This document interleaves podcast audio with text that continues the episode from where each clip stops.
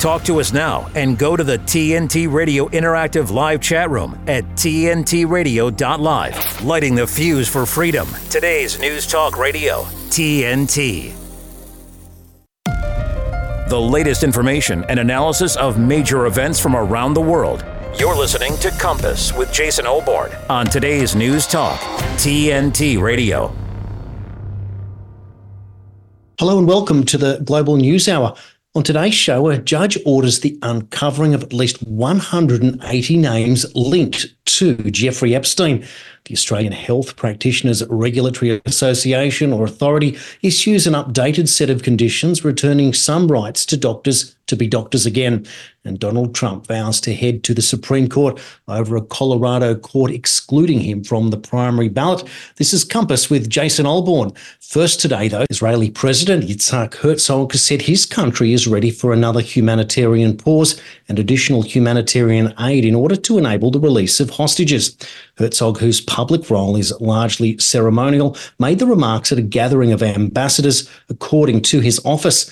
And the responsibility lies fully with Hamas leader Yahya Sinwar and the leadership of Hamas, he said. Here is Herzog speaking, followed by comment from journalist Bernard Smith. I can reiterate the fact that Israel is ready for another humanitarian pause and additional humanitarian aid in order to enable the release of hostages.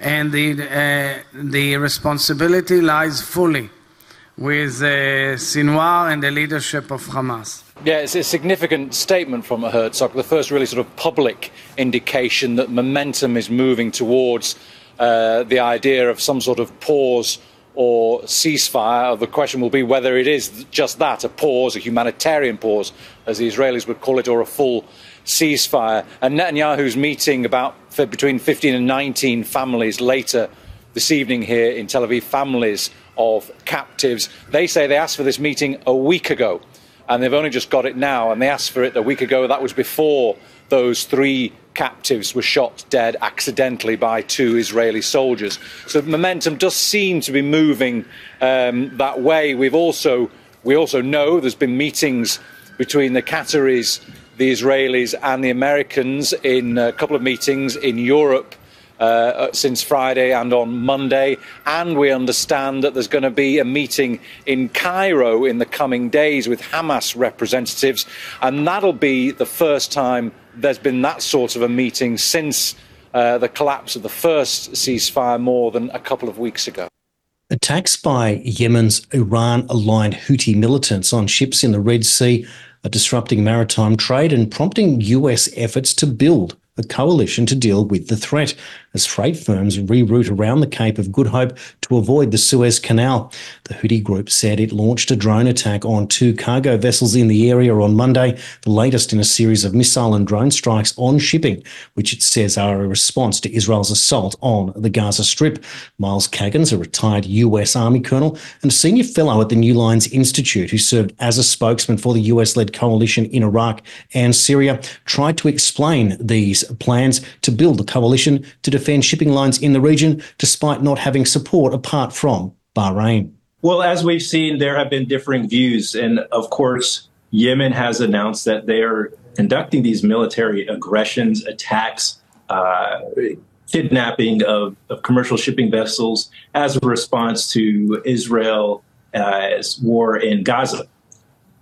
There's a parallel effort happening at the United Nations led by uh, U.S. ambassador to the UN, Linda Thomas Greenfield, where she is attempting to rally uh, nations at the UN to condemn Yemen and its attacks on these commercial shipping vessels. So over time, I anticipate we will see this international coalition grow as Yemen continues its aggression. Each country will make its own announcements of, of what ships it will bring. Of course, the United States has fleets all across the world and the most advanced ships. Uh, but there are times where we'll see other countries bring in ships that, for instance, can help with logistics or some that will help with communications and sophisticated radar systems, or sometimes as simple as escorts of the commercial vehicles that are still vessels that are still going through the Red Sea. Uh, as this process evolves, there's going to be decisions that this international coalition will have. One of them, as you mentioned, is what happens if Yemen makes an attack on a Canadian vessel? What is the response? Is does the United States and the the shipping uh, the naval coalition do they follow rules of NATO? Are there separate rules? Are there different rules of engagement? And then, of course, these ships have the right to defend themselves, and they're attempting to keep the free flow of commerce and freedom of navigation. But will they attack into Yemen to destroy Yemen's capability so it turns out that Kamala Harris has announced that she will be embarking on a nationwide reproductive freedoms tour in support of abortion. Of course, she is. This tour will kick off in Wisconsin, a battleground state, on January 22nd, which marks the 51st anniversary of the Supreme Court's original decision in Roe versus Wade. Across our nation, there is a full on attack on a woman's fundamental freedom to make decisions about her own body. Harris wrote in a post on X, the platform that we used to know as Twitter, along with the video video announcement. In the new year, I'll be traveling to the country to organize, build community, and fight back because when we fight, we win, she said. Biden campaign communications director Michael Tyler told CNN that abortion will be the central pillar of the campaign moving forward. She will host events that highlight the harm caused by the abortion bans while sharing stories of those who have been impacted. Harris's office told CNN, adding that she will go on the offensive against extremists who support a national abortion ban. Hey everyone, so I have some news. We're heading back out on the road. This time we are going to start our fight for our reproductive freedoms tour. We're going to start in Wisconsin. We're going to be organizing, we're going to be gathering, we're going to be building coalition and community to fight for reproductive freedom. There is a full on attack in our country against the ability of people to just make decisions about their own body and their life. So join me. I will see you soon and take care. Oh, look, it's My Body, My Choice season again. Who can remember when those rights were suspended for three years to force compliance with a faulty gene therapy. And I'll have more to say in the final segment of today's bulletin on that subject. Meanwhile, Donald Trump can't appear on the 2024 presidential primary ballot in Colorado because of his actions surrounding the January 6 riot at the US Capitol. The state's highest court ruled Tuesday. The first of its kind decision sided with a group of Colorado voters who argued in a lawsuit that the Republican frontrunner was disqualified under a clause in the 14th Amendment. Enacted after the Civil War, the provision disqualifies from public office those who swore to defend the Constitution and then engaged in insurrection or rebellion against the US. President Trump incited and encouraged the use of violence and lawless action to disrupt the peaceful transfer of power, the Colorado Supreme Court said in a 4 to 3 ruling. A spokesman for Trump called the ruling completely flawed and said the campaign would swiftly appeal to the US Supreme Court. And former Liberal Minister Linda Reynolds will apply for freezing orders against Brittany Higgins after her former staffer flew out of the country this week to start a new life in France with her fiance, David Sharaz. Senator Reynolds, who is suing both Higgins and Sharaz for defamation, will ask the Supreme Court of Western Australia for the orders which restrain a party to a case from selling or moving assets while a legal action is still in process. Higgins has reportedly bought her first home in a small village in the south of France following her $2.4 million compensation settlement with the Commonwealth. The couple said goodbye to family and friends at Brisbane International Airport on Monday night, flying to Singapore before boarding a plane and a connecting flight to France, where it is reported Higgins plans to study and learn the language. A Liberal Party staffer accuses a colleague of rape inside Parliament House. The next Labor government pays her $2.4 million compensation before trial. The trial is abandoned due to jury misconduct. Prosecutors did not seek a second trial, citing concerns for Higgins' mental health. Liberal staffer, dressed in white in honour of suffragettes, moves to a tiny village in France into the house she bought with the proceeds something is smelling fishy with this story. And several NATO members states have boots on the ground in the Ukraine conflict. Russian Defense Minister Sergei Shoigu has claimed Western military personnel are operating certain weapons systems, he alleged, and that hundreds of the US led military bloc satellites are providing surveillance data to Kiev. Speaking at a meeting of Defense Ministry officials on Tuesday, where President Vladimir Putin was also present, Shoigu stated that NATO service members are directly operating air defense systems, tactical ballistic missiles, and multiple launch rocket systems in Ukraine. He cited radio intercepts featuring English and Polish speakers. According to the minister, Western officers are also playing an active role in preparing Ukrainian military operations, as well as training troops, both in their home countries and in Ukraine. Russian officials have repeatedly warned that ever deepening Western involvement in the conflict unnecessarily increases the chances of a direct military confrontation between NATO and Moscow.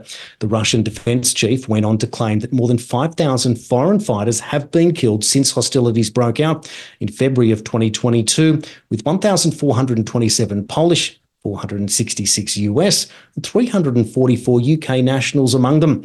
Workers in the Ukrainian armed forces' interest of 410 NATO military and dual purpose space devices, Shoigu estimated. He also lauded Russia's defense industry for ramping up production in the past 18 months and helping prevent ammunition shortages on the front lines. Despite the sanctions, we are manufacturing more high tech weaponry than NATO countries. Shoigu continued. The minister concluded by stating that as of today, the Russian army is the best prepared and most combat ready in the world, armed with cutting edge weapons tested in combat. Putin insisted at the same meeting that the West's efforts to inflict a strategic defeat on Russia have failed. Speaking to the Ukrainian branch of US state broadcaster Radio Free Europe, Radio Liberty on Friday, Kiev's former ambassador to the UK, Vadim Prystaiko, claimed that Britain is developing plans to potentially deploy troops to Ukraine. And as we move on with the show, a federal judge in New York has ruled to unseal the documents that contain the identifying information of an estimated 180 people connected in some manner to Jeffrey Epstein. The convicted pedophile died in 2019 in a New York jail, and the documents are related to the case that put him there. Judge Loretta Preska of the Southern District of New York explained her reasoning in the 51 page order on Monday, noting that previous hearings have established that the names would not remain redacted indefinitely. Any of the people impacted by the order have 14 days to appeal the decision, after which the lawyers must confer, prepare the documents for unsealing pursuant to this order, and post the documents on the docket. Preska said the trove is expected to identify some of Epstein's associates and victims, as well as investigators and journalists who covered the case. Some of the names will remain sealed, including minor victims and at least one person wrongly identified as a sexual predator by a reporter. The documents in question are related to the 2015 lawsuit by Virginia Giuffre, who accused Epstein and his associate Ghislaine Maxwell of sexually trafficking her when she was 17 years of age case was settled in 2017, with most of the evidence and depositions remaining under seal. A lawsuit by activist Mike Cernovich resulted in their declassification in July of 2019, at which point Epstein was arrested on federal sex trafficking charges. The former financier, who long socialised with the rich and powerful and flew them to his private Caribbean island on a private jet known as Lolita Express, was found dead in a Manhattan jail cell on August the 10th in 2019, with the cause of death listed officially as suicide by hanging. Maxwell went into hiding afterwards, but was located by the FBI in July of 2020 and arrested. She was convicted in December of 2021 on five sex trafficking charges and sentenced to 20 years in prison, five years of probation, and three quarters of a million dollars in fines. The identities of Epstein's clients and the logs of who all travelled on the Lolita Express remain under seal still. A Republican senator on the Judiciary Committee tried to subpoena them last month, but the motion was blocked by Senator Dick Durbin, the Illinois Democrat in charge of the committee. And in related news, Philadelphia police say Kendall Stephens, 37, was arrested Monday after an investigation into sexual assaults from September of this year.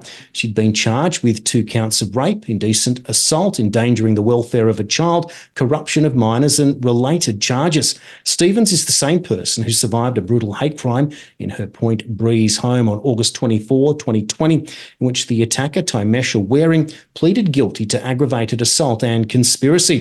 According to the DA, Waring was sentenced to 11 and a half to 23 months of house arrest with electronic monitoring, with no parole eligibility until 18 months of home confinement, as well as 120 hours of community service, a letter of apology to Stephens, and completion of a court monitored anger management program. The details in the allegations against Stephens, though, are developing as the investigation of the case is ongoing. This is how Fox Local News reported the story. Activists arrested on charges involving children. 37 year old Kendall Stephens facing charges of rape, involuntary assault, and corruption of minors. Stephens' arrest comes two years after they were the victim of a hate crime. Her attacker pled guilty to aggravated assault. Now, Stephens' bail is set at $500,000. Meanwhile, US Senator Ben Cardin has said he's angry and disappointed after one of his staffers was reportedly dismissed for participating in the filming of a graphic sex tape inside a Senate hearing room last week. Cardin, Democrat from Maryland, confirmed to reporters on Monday that Capitol Police had launched an investigation after the Daily Caller published a partially censored video on Friday that appeared to show two men having sex in a Senate hearing room. Posts on social media later alleged that the man was a staffer in Cardin's office. I was angry. I was disappointed. It's a breach of trust, Cardin said, adding that his office was absolutely cooperating with the Capitol Police investigation. It's a tragic situation and it presented a lot of anger and frustrated. I'm concerned about our staff and the way they feel about this, Cardin continued. Over the weekend, when I learnt about it, I made sure the appropriate steps were taken. Cardin, who is retiring after this term in May, refused to name the staffer under investigation by Capitol Police when pushed by reporters on Monday. He said the matter was a personal issue and that he had not spoken to the, aide since the termination of his employment. Cardin also declined to answer a question about how an aide would have access to a Senate hearing room. In a since deleted statement posted to his LinkedIn account, the uh, perp or, or, the person who was uh, taken and lost his job, Mace Swarovski, 24, uh, wrote that he had been attacked for whom I love to pursue a political agenda. He added, while some of my actions in the past have shown poor judgment, I love my job and would never disrespect my workplace. Mace Swarovski previously appeared in a 2020 presidential campaign video with Joe Biden. When contacted by the Daily Mail on Saturday, his mother, Magdalena Riviera Mace, said that his, son was distraught by the scandal. You don't know what he's doing. She said the video was filmed in the Hart Senate Office Building, Room 216. US media reports say the room has previously hosted high profile government hearings, including the 9 11 Commission and Supreme Court confirmation sessions. It really is a story and a bridge too far how anyone can think that you can explain the behaviour and the conduct away, particularly after, as we played on this show yesterday, Senator Cardin saying that the, the building, the Capitol, are institutions that are beyond reproach. And he used that in relation to January 6th. So now, when the story turns back on him, he doesn't really have a long way to go. And what we're witnessing almost on a daily basis at the moment is the complete collapse of morality with those that are charged with telling us how to live our lives and becoming more increasingly authoritarian as they do so. And as scrutiny increases after the break, we'll look at vaccine performance and we'll also look at the curious case of coercion and attempts to pretend that it wasn't. This is Compass on TNT Radio. Give me a minute with TNT Radio's Steve Malzberg. Last week, while campaigning in Iowa, Joe Biden was the topic of conversation for Donald Trump, and he wanted to make clear that everyone knew that Biden couldn't handle things cognitively. He can't put two sentences together. He's running, can't find his way off the stage. See all the stairs around here? How the hell do you not? Where is the stair? He says, Where is the stair? And he walks off the stage and he's like,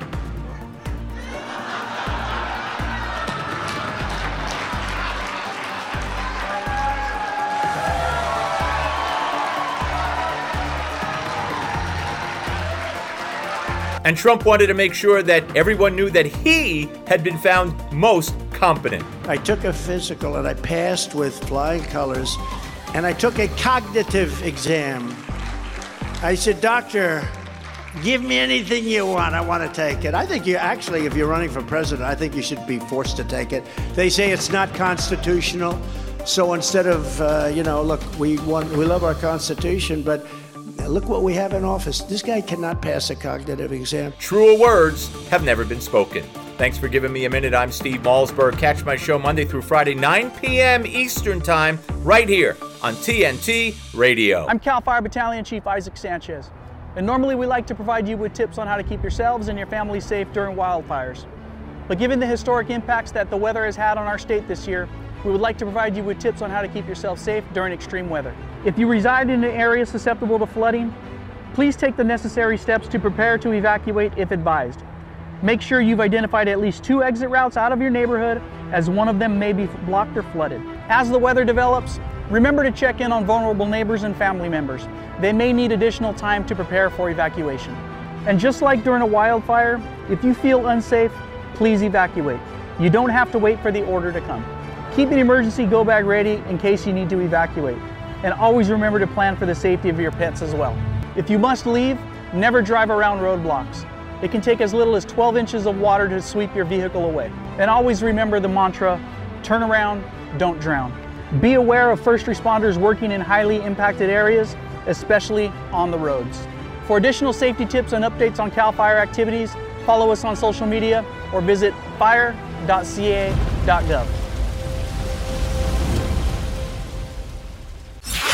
You're with Jason Olbourne and Compass on today's News Talk Radio, TNT. Welcome back. What I'd like to do now is look at what I call the curious case of coercion. Going back to the horrific period of 2021 and 2022 provides many with PTSD over whether they were forced to comply to keep their jobs and the walls from their doors as they struggled to put food on the table, or for others it was the exclusion like in 2021 for the period of October 1 to December 15th, residents of New South Wales who were unvaccinated were to remain in lockdown, whilst those willing to show an attendant at Kmart their private medical history were allowed to shop or go to a cafe. If a nurse was to fake her vaccine, therefore, why? I mean, why volunteer to be injected on camera on the evening news and attempt to deceive the viewer? Here is one such example where the nurse in question was caught out and had to go through the process again. A medical center nurse who received a questionable looking vaccine injection yesterday was given another one today, according to the hospital. KTSM showed you exclusive close up video last night. It looked like the person administering the first shot didn't press down on the plunger of the syringe. UMC says it revaccinated that nurse today to remove any doubts and strengthen confidence in the vaccination practice. But the hospital did not offer an explanation as to what exactly happened yesterday. Revaccinated the person in case of any doubt. So you're going to take two shots just to appease the viewer, or do you admit that you never did it in the first place? What exactly did former Queensland Premier Anastasia Palaszczuk have or not have in this clip that begins where she's wearing the red dress. Because after that clip, you'll see she had a different jab that the media claimed was a COVID shot, but as Paul Murray pointed out, was not. And finally, within the clip, the ABC showed all senior Queensland health officials getting the jab, but still not immune to controversy, no pun intended. The Premier explained that she had a choice of which brand to take, where others over 50, according to the Federal Chief Health Officer, could not.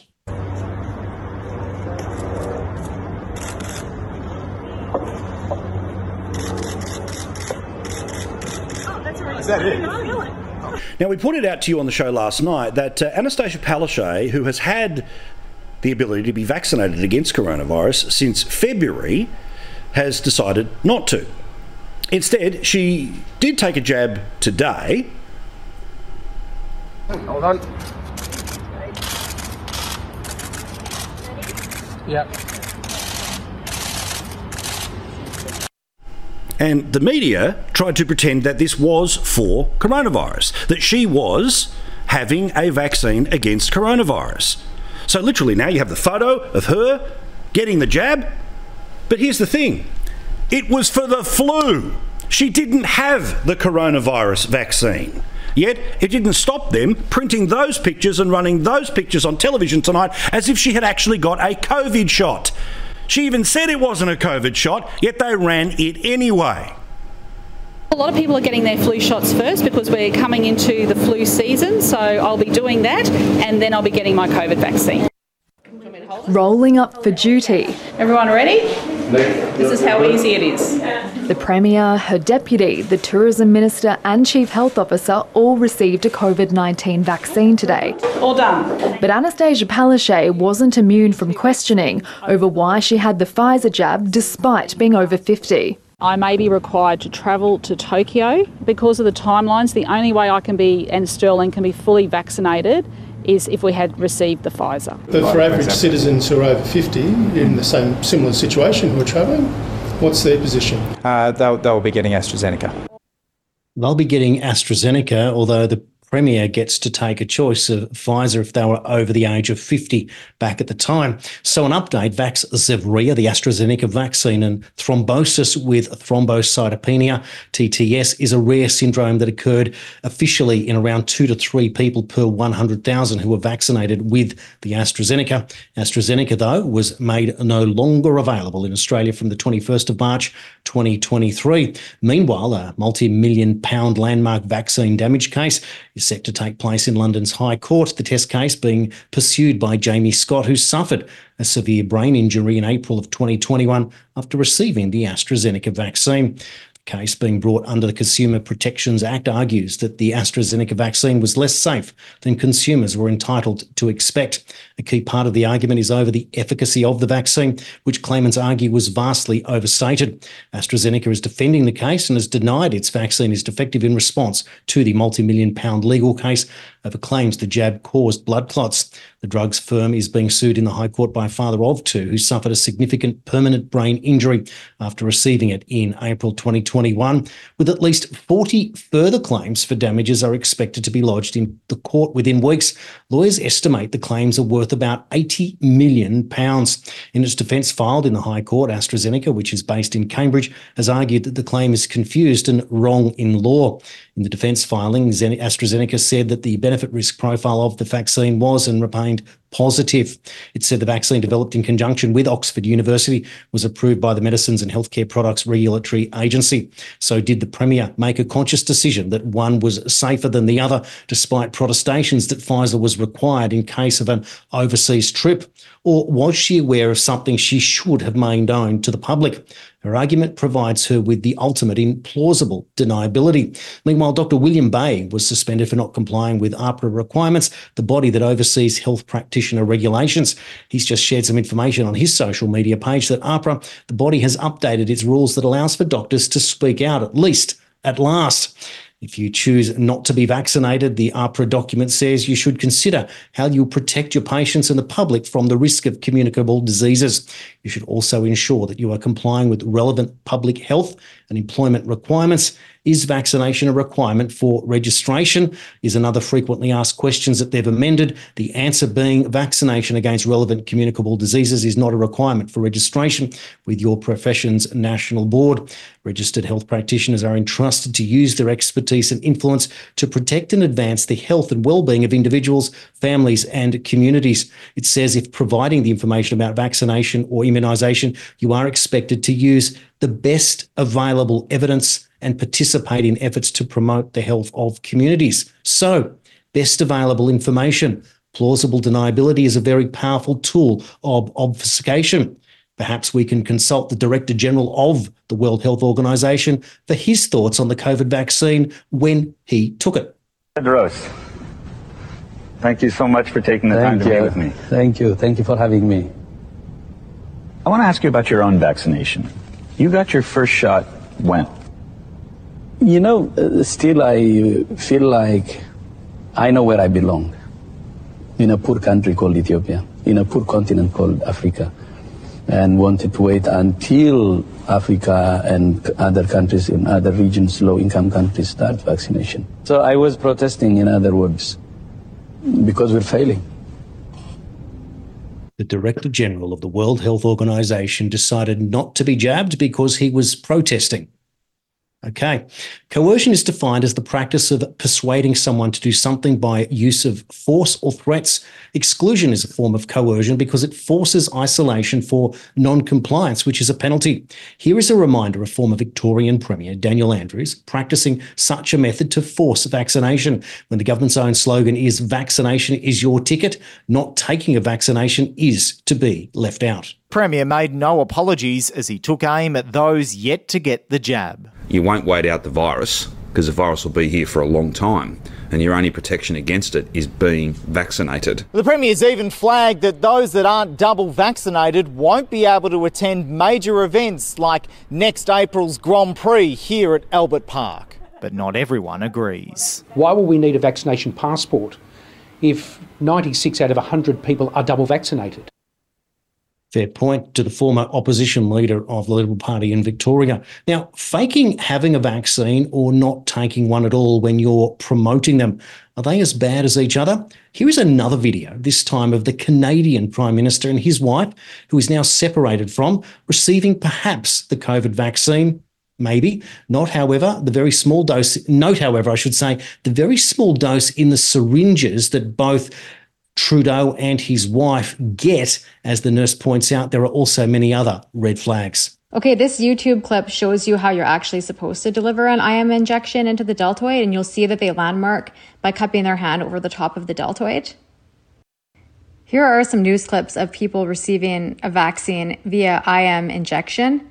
And notice how every single one of them, they are landmarking. Sometimes they're not landmarking correctly, but they are landmarking. Nobody is sitting back and sticking that vaccine in like it's a dart it just doesn't work that way.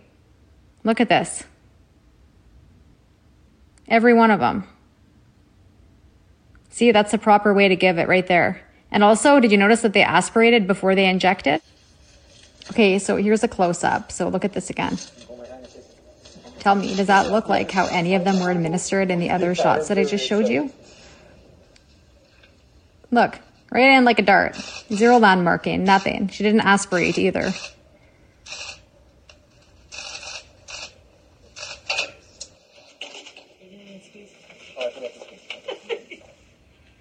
Here we go again. Zero landmarking, jabbing it in one handed, and no aspirating of the needle. She even goes to pull up her shirt sleeve before she gets her band aid.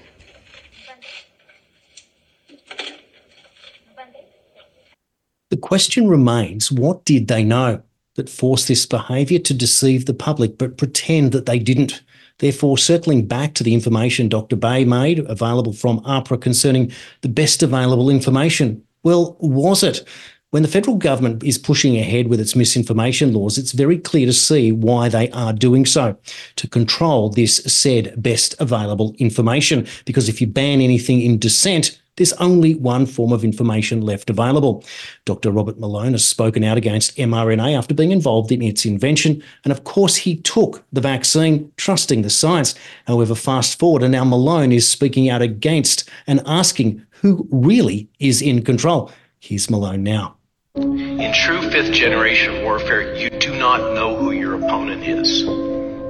Example Who is responsible for who's the puppet master behind the COVID crisis as, we, as we've experienced it? Who is it?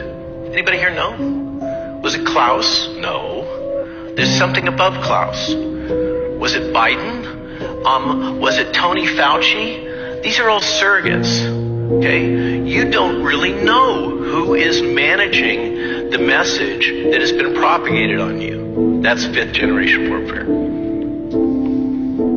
Over the last three years, Western governments, non governmental organizations, transnational organizations, pharmaceutical industry corporations, media and financial corporations have cooperated via public private partnerships, which I assert is a euphemism for fascism to deploy the most massive, globally harmonized psychological and propaganda operation in the history of the world. Okay, over the last three years, you have been subjected to the most massive, harmonized, globally coordinated propaganda campaign in the history of the Western world. Full stop.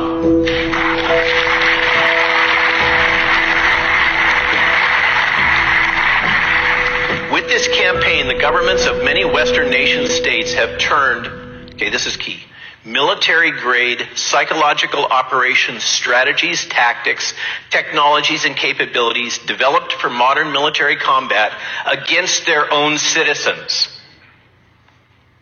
These are inconvenient facts. The world that many of us believed existed no longer exists if it ever did. Meanwhile, the world's corporate sector has been hit by a wave of bankruptcies occurring at a double digit pace unseen in decades, the Financial Times reported on Monday, citing data from national statistics offices. Business insolvencies in the US saw a year on year surge of 30% in the 12 months through September, while in Germany, the EU's biggest economy, the number of reported bankruptcies increased by 25% from January to September compared to the same period a year ago. Across the EU, the number of companies going bust grew 13% in the nine months to September year over year, hitting an eight year high. And in October, France, the Netherlands, and Japan saw the number of bankruptcies rising by more than 30% versus the same month a year ago. The OECD group of mostly wealthy states has recently reported that in some member states, including Nordic nations, Denmark, Sweden, and Finland, bankruptcy rates have exceeded levels reached during the 2008 global financial crisis. England and Wales also saw insolvencies reaching their highest level since 2009 in between January and September of the current year. The trend has been strongly fueled by higher key rates as well as self-liquidation of the so-called zombie firms which had pulled through the COVID era only thanks to government support. Neil Shearing, chief economist at Capital Economics, told the Financial Times massive government support schemes for companies and households during the pandemic have been largely withdrawn now while central banks have been repeatedly hiking the interest rates in attempt to tame spiralling inflation. According to the expert, the trend is expected to continue as many businesses will have to refinance debt at higher rates in the coming months, even if central bank rates rise are forecast to have peaked. And renowned journalist and science fiction author Cory Doctorow is convinced that the AI is doomed to drop off a cliff. Of course, AI is a bubble, he wrote in a recent piece for the sci fi magazine Locus. It all has the hallmarks of a classic tech bubble, he wrote. Doctorow likens the AI bubble to the dot com crisis of the early 2000s when Silicon Valley firms started dropping like flies, when venture capital dried up. It's a compelling parallel to the current AI landscape, marked by sky high expectations and even loftier promises that stand in stark contrast to reality. But it's not all doom and gloom. Doctorow believes the situation isn't a zero sum game, and that once the dust settles, there may be some residual upshots that should drive meaningful technological progress in the future. Tech bubbles come in two varieties the ones that leave something behind and the ones that leave nothing behind, Doctorow argued. Following the dot com bubble popping, millions of young people were lured into the tech sector, creating an army of technologists. Similarly, the AI bubble may burst soon, but according to Doctorow, it may leave something behind. AI is a bubble and it's full of fraud, but that doesn't automatically mean there'll be nothing of value left when said bubble bursts. He wrote, the fraud of the cryptocurrency bubble was far more pervasive than the fraud in the dot com bubble, so much that there without the fraud, there's almost nothing left, he argued.